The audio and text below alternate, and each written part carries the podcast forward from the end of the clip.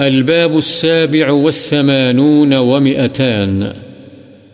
باب تغليظ تحريم الربا. سود کی سخت حرمت کا بیان۔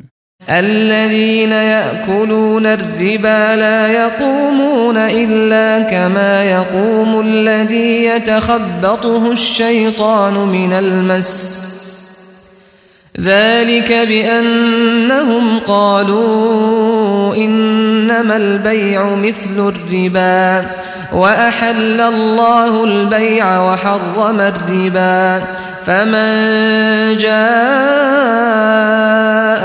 موعظة من ربه فانتهى فله ما سلف فله ما سلف وأمره إلى الله ومن عاد فأولئك أصحاب النار هم فيها خالدون يمحق الله الربا ويربي الصدقات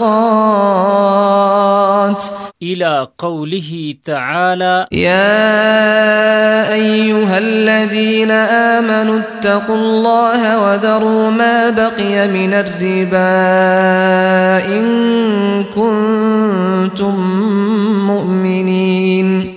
اللہ تعالی نے فرمایا، وہ لوگ جو سود کھاتے ہیں، وہ قیامت والے دن اس شخص کی طرح کھڑے ہوں گے، جس کو شیطان نے چھو کر بے حواس کر دیا ہو۔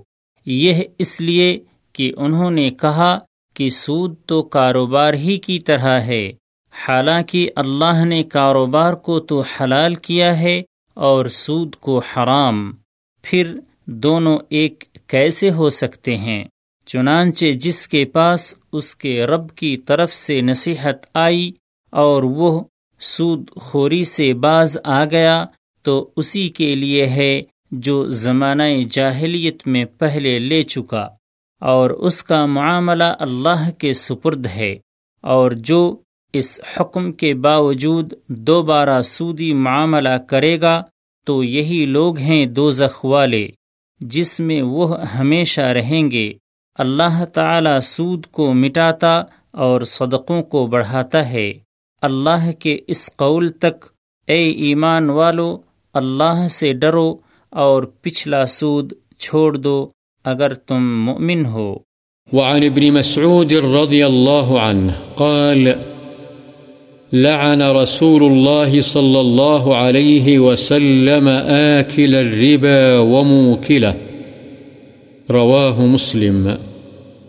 زاد الترمذي وغيره وشاهديه وكاتبه حضرت ابن مسعود رضی اللہ عنہ سے روایت ہے کہ رسول اللہ صلی اللہ علیہ وسلم نے سود کھانے والے اور کھلانے والے دونوں پر لعنت فرمائی ہے۔